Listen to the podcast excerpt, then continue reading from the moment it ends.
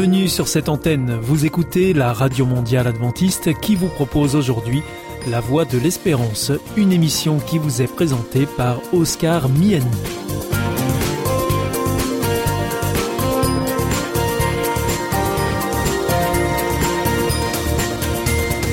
C'est avec grand plaisir que je vous retrouve sur notre antenne. Encore une fois, soyez les bienvenus à l'écoute de La Voix de l'Espérance, notre émission quotidienne de 30 minutes qui vous est présentée par Oscar Miani.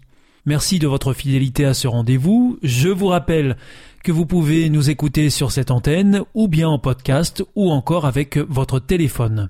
Aujourd'hui au programme Parole solidaire, un moment d'information humanitaire avec ADRA, l'agence de développement et de secours adventiste, et pour conclure cette émission, vous retrouverez un moment de témoignage avec C'est vous l'histoire.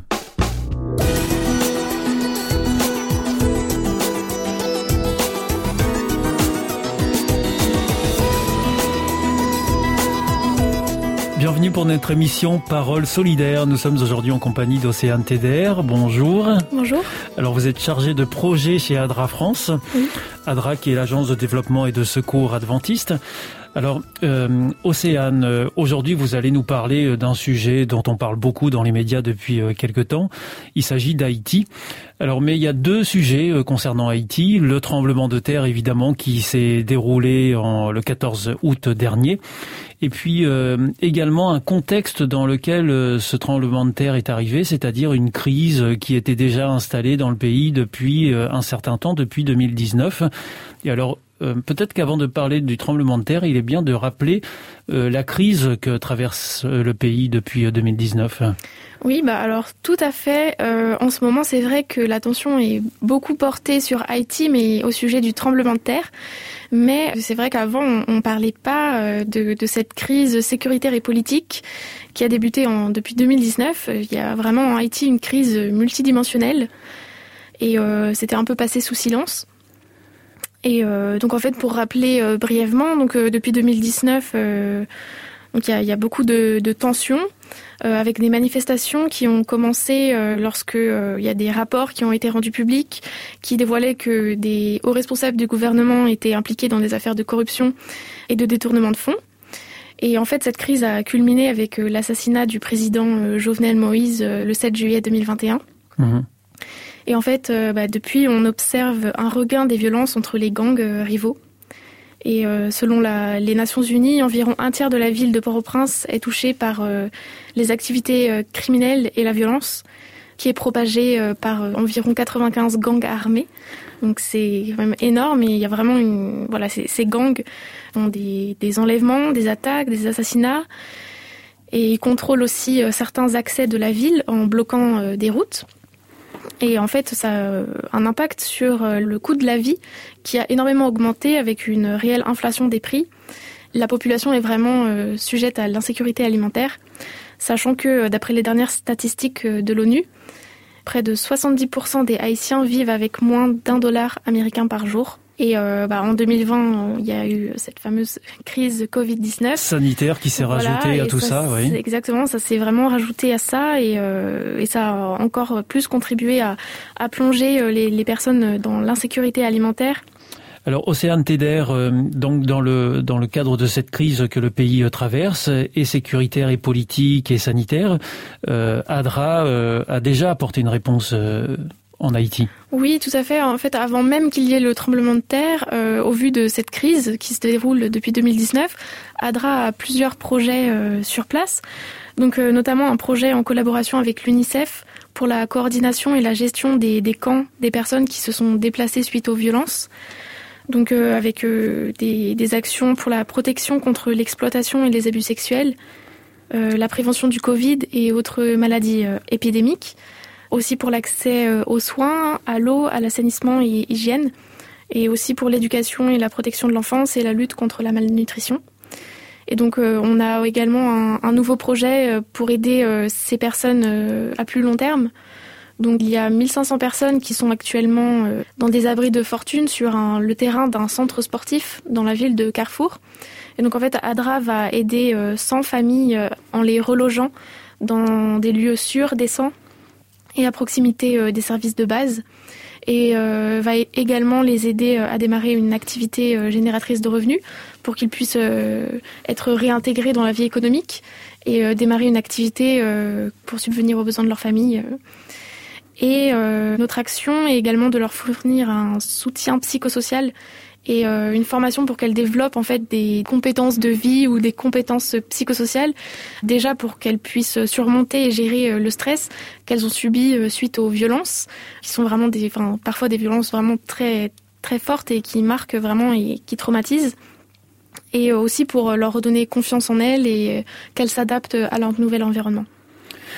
Alors donc euh, ADRA peut intervenir dans ce contexte euh, d'insécurité euh, et mettre une population à l'abri alors à l'abri, euh, on va dire que ces personnes ont fui les, les, zones qui sont vraiment les plus critiques en ce, moment. Ce sont des zones bien identifiées en fait. Oui, hein. euh, notamment le quartier de Martissan et d'ailleurs euh, on a entendu ces derniers jours que l'organisation Médecins sans frontières avait un bureau depuis 15 ans dans cette zone justement de Martissan et ont été obligés de mettre la clé sous la porte à cause des insécurités et voilà. Alors donc voilà l'action que Adra avait déjà prévue et, mettait déjà en place euh, sur le terrain.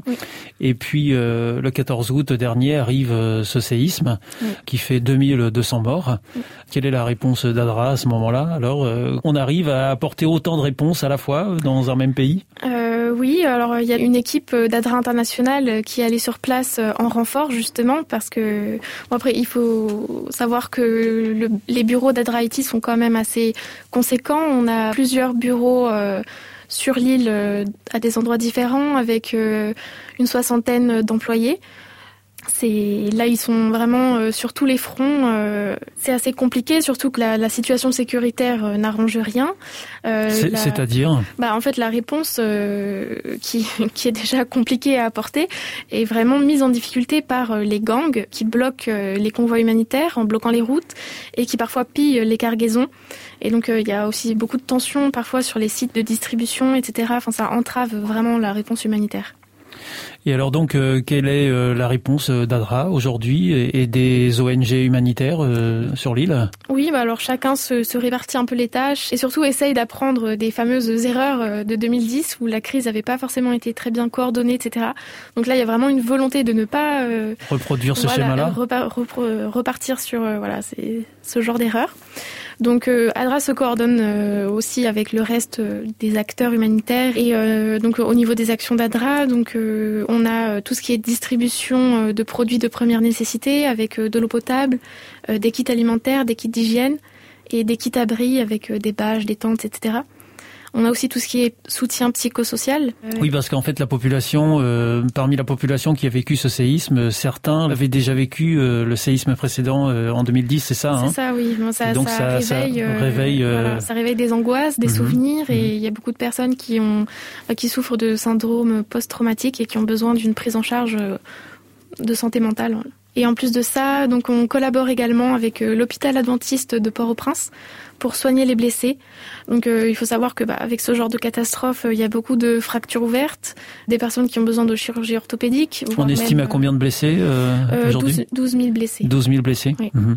Donc même des personnes qui doivent être amputées. Donc ADRA collabore pour identifier les personnes qui n'ont pas été soignées et a mis en place une clinique mobile pour soigner les blessés les plus légers. Et après, les blessés les plus graves sont héliportés en direction de l'hôpital de Port-au-Prince pour être soignés là-bas. Oui, parce qu'il faut rappeler que le tremblement de terre ne s'est pas produit euh, en zone urbaine, mais plutôt euh, en zone rurale. Plutôt en zone rurale. Et c'est pour ça aussi qu'il y a moins de victimes euh, qu'en 2010, où le séisme s'était produit vraiment au niveau de la capitale. Alors, Océane TDR, les auditeurs qui nous écoutent et qui souhaiteraient soutenir l'action d'ADRA sur le terrain, ADRA France, ADRA International, comment est-ce qu'ils peuvent le faire? Alors, on a lancé une campagne de dons sur la plateforme Helloasso, donc euh, dont on trouve le lien sur notre site internet. Donc euh, il est possible de faire un don pour soutenir les actions d'ADRA en Haïti. Tout simplement en spécifiant Haïti par exemple? Euh, bah, C'est vraiment une collecte ciblée pour Haïti, donc là les fonds iront automatiquement en, Haïti. Donc il suffit de se rendre sur adra.fr oui. et de cliquer sur la collecte spécifique au séisme en Haïti. C'est ça. Merci beaucoup, Océane. Merci à vous. C'était euh, Parole solidaire. Nous nous retrouverons le mois prochain pour euh, un nouveau sujet, j'espère moins, moins grave, mais en matière d'humanitaire, euh, les sujets sont toujours sérieux. Merci beaucoup, à bientôt. Au revoir. Au revoir.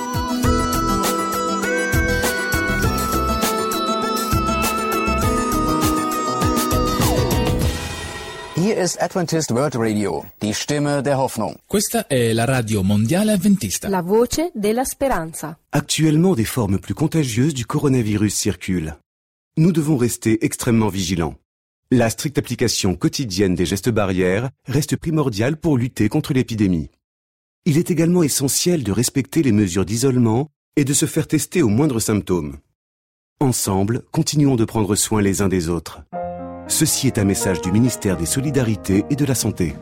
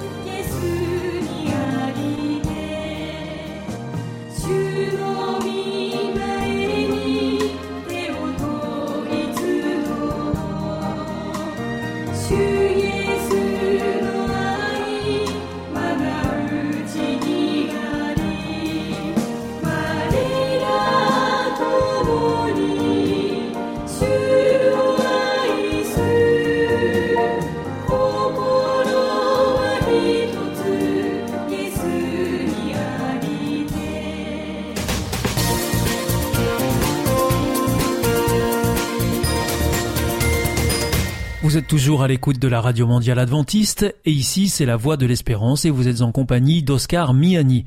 Si vous le souhaitez, vous pouvez nous demander notre grille des programmes que nous vous adresserons gratuitement.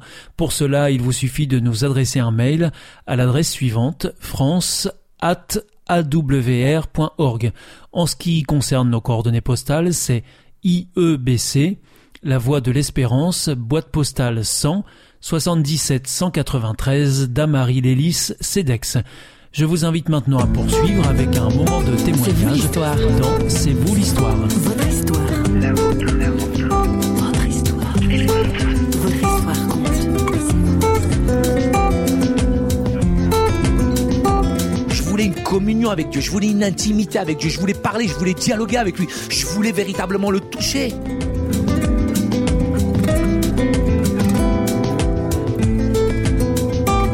Aujourd'hui, dans C'est vous l'histoire, celle de Saïd Oujibou. Ce comédien d'origine marocaine est hors norme. Humoriste, il raconte son enfance dans les banlieues françaises ainsi que son parcours spirituel au travers d'un spectacle intitulé Liberté, égalité, couscous. Au micro de Christine Raymond, il nous confie aujourd'hui comment le jeune musulman qu'il était est devenu chrétien. Mais un chrétien qui n'a pas pour autant renié la culture dont il est issu. On s'est invité chez lui pour le thé en compagnie de notre journaliste.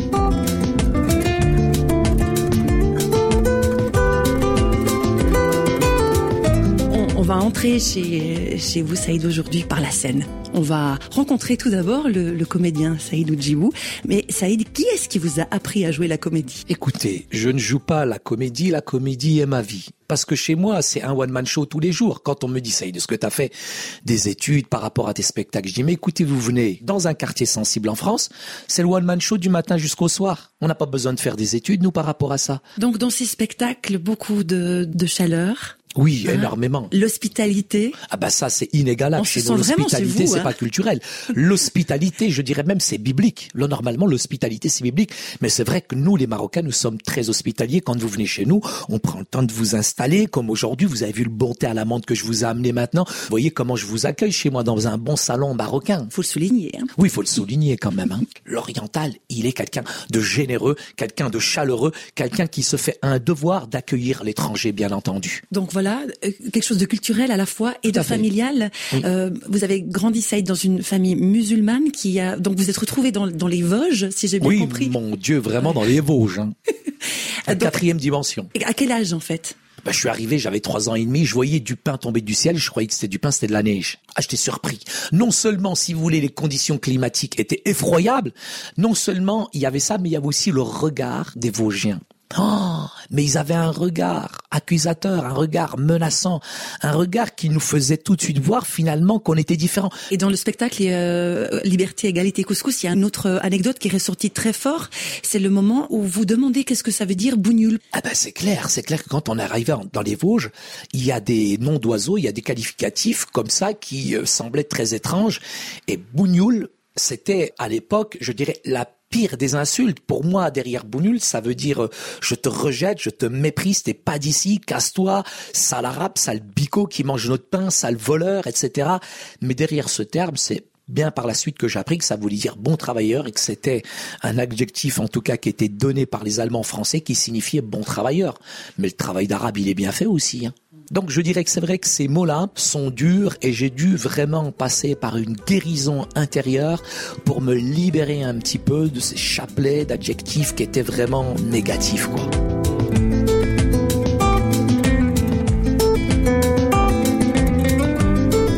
Arrivée tout droit du Maroc, la famille Oujibou pratique bien entendu l'islam. Avec beaucoup d'humour et de spontanéité, Saïd nous raconte sa quête spirituelle. Quand je suis arrivé en France, je peux dire que j'ai pratiqué ma religion comme jamais personne n'a pratiqué la religion musulmane. Pourquoi? Parce que pour moi, mettre mon tapis de prière, ma peau de mouton par terre, être dans cet acte de prosternation, d'adoration, mon tapis de prière, cette peau de mouton me connectait directement avec le bled. J'aimais cette peau de mouton. J'aimais prier en direction de la Mecque. J'aimais parce qu'en même temps, ça me protégeait de cet Occident débauché que je percevais à travers les masses médias. Et j'avais une très mauvaise opinion des chrétiens parce que je pensais que les chrétiens étaient des buveurs, étaient des gens débauchés qui faisaient n'importe quoi. Et j'avais vraiment une mauvaise conception du christianisme parce que je l'apercevais finalement qu'à travers l'écran cathodique je connaissais que l'islam. Et en pratiquant, je dirais avec force, avec conviction, je dirais ma religion, je me suis heurté à deux questions très importantes. La première question, c'est qu'est-ce qu'il y a après la mort? Il n'y a pas, je vous le dis, il n'y a pas aujourd'hui une religion dans le monde qui décrit l'enfer aussi bien que l'islam. Et ça, ça a déclenché en moi pas une frousse, mais cette recherche ardente de Dieu, comment moi je vais passer à côté de l'éternité? Et je défie n'importe quel musulman de me dire qu'il a l'assurance de son salut. Aucun musulman n'a l'assurance de son salut. Donc j'allais faire toutes sortes d'œuvres, accomplir les cinq piliers de l'islam, arriver à la mort, je suis devant l'ange Azraïl qui va peser les mauvaises actions des bonnes actions, très honnêtement.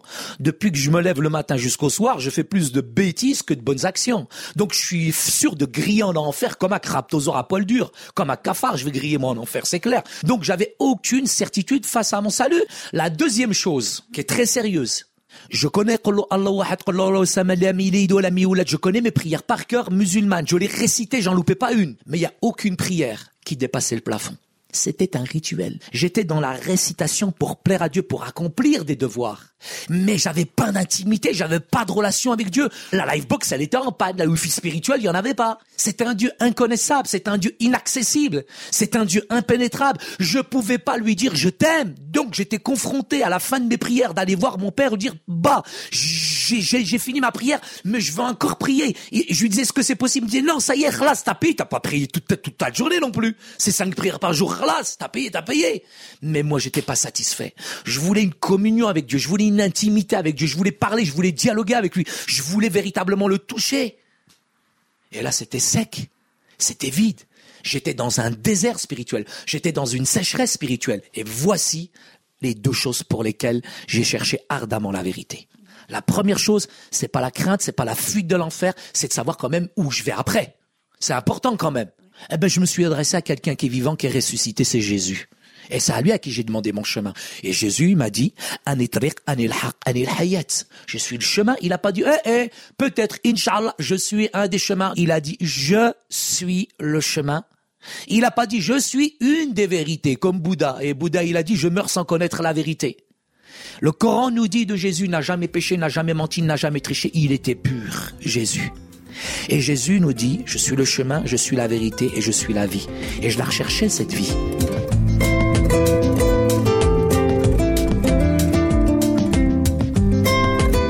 Le Coran parle de Jésus comme d'un prophète. Mais comment donc notre jeune musulman a-t-il fait pour rencontrer le Jésus-Christ des évangiles?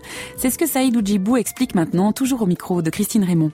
Je me suis battu contre un voisin et je lui ai éclaté la tête par terre. Et au moment où je l'ai éclaté, c'est vrai que son père m'a vu, m'a éclaté, ma mère, elle l'a éclaté, sa femme, elle a éclaté ma mère, mon père, il a éclaté sa femme, la grand-mère, elle nous a tous éclatés. Et ça a déclenché vraiment une émeute dans la cité. C'est bien que ma mère, elle s'est retrouvée avec un traumatisme crânien et étant à l'hôpital, finalement, on était complètement perdus. Et ce sont des voisins qui habitaient au-dessus de chez nous, c'est pour ça que je dis que le salut vient d'en haut. Ils se sont proposés, très honnêtement, c'est choquant de garder mes petits frères et sœurs. On est quand même des Arabes. Et ces Français ont pris soin de mes petits frères et sœurs. Ils nous ont aimés, ils nous ont considérés. Ils étaient vraiment différents de tous les autres Français qu'on connaissait.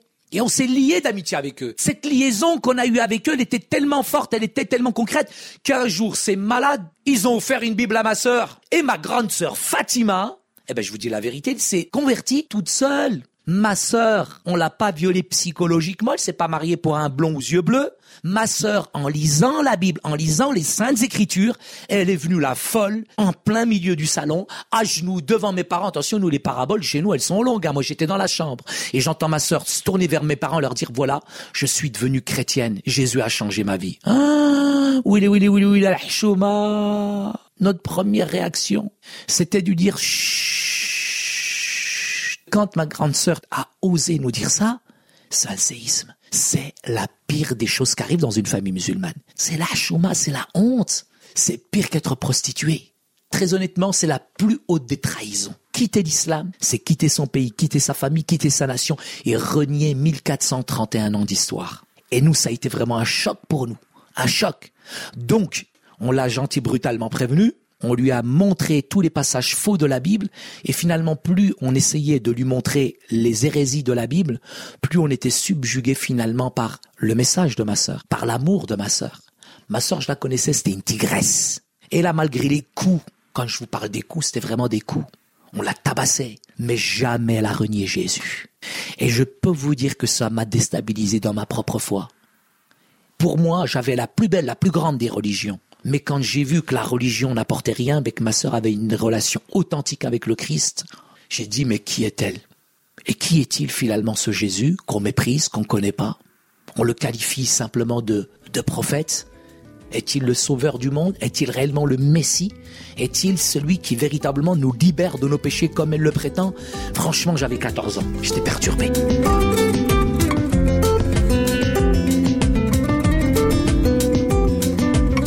Lorsque sa sœur se convertit au christianisme, Saïd a 14 ans. En l'espionnant et en la suivant à l'église, il reçoit lui aussi une Bible qu'il lit entièrement dans l'espoir de trouver comment sortir sa sœur des griffes des chrétiens. Mais ce premier contact avec la Bible le bouleverse. Pourtant, très vite, la vie de la banlieue et la pression de sa famille conduisent Saïd à pratiquer un islam de plus en plus radical. Un islamo-fascisme, comme il le dit. Une sorte de revendication identitaire face à un Occident opposé à la culture arabe. Le chemin sera encore long avant que Jésus ne fasse encore une fois son chemin vers le cœur de l'humoriste. En découvrant le Christ, après tout un concours de circonstances, c'est là où je me suis dit, réellement il est écrit, à celui qui croit, à celui qui le reçoit, non seulement il donne le pouvoir, je suis très fort en grec, hein, c'est le mot exousia. Moi, j'étais très fort en grec, je suis un grand helléniste. Je connais l'alphabet grec par cœur, alpha, bêta, Coca-Cola, Malika, Zubida. Et exousia veut dire aussi la capacité, la force de devenir enfant de Dieu. Avant, j'avais un complexe d'infériorité vis-à-vis de l'Occident. Maintenant, j'ai plus de complexe d'infériorité. Pourquoi? Parce que le Saint-Esprit atteste à mon esprit que je suis enfant de Dieu et je suis pas n'importe qui. Mais est-ce que vous n'étiez pas enfant de Dieu en étant musulman? Nous sommes tous enfants de Dieu. D'une manière objective, il n'y a qu'un Dieu qui est sauveur de toute l'humanité. Pour moi maintenant, la doctrine coranique m'a pas révélé ce que m'a révélé la bonne nouvelle de l'évangile. Être enfant de Dieu, c'est ce qu'a découvert Saïd Oujibou et surtout la manière dont Dieu en personne a répondu à son appétit spirituel. Nous n'en avons pas fini avec notre humoriste puisque nous le retrouverons dans une prochaine émission signée Radio Réveil et là il nous raconte plus en détail comment l'on passe de la foi islamique à la foi en Christ, un chemin qui est loin d'être évident ni dépourvu de conséquences. Mais ça, c'est une autre histoire. À plus.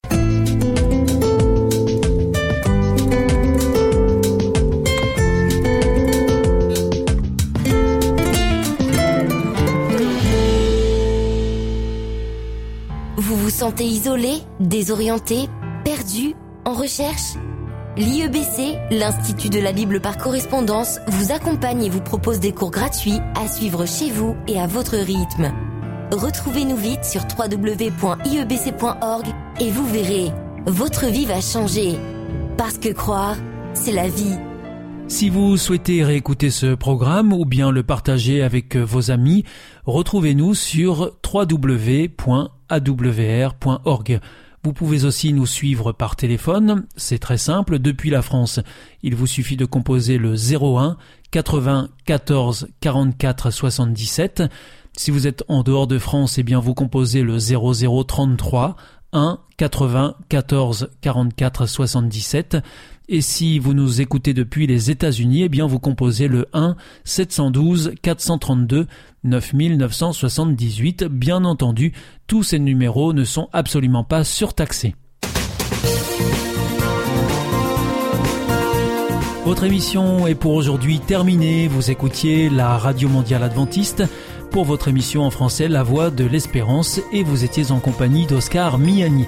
Je vous donne rendez-vous dès demain à la même heure pour votre nouveau programme. D'ici là, que Dieu vous bénisse. Au revoir et prenez bien soin de vous.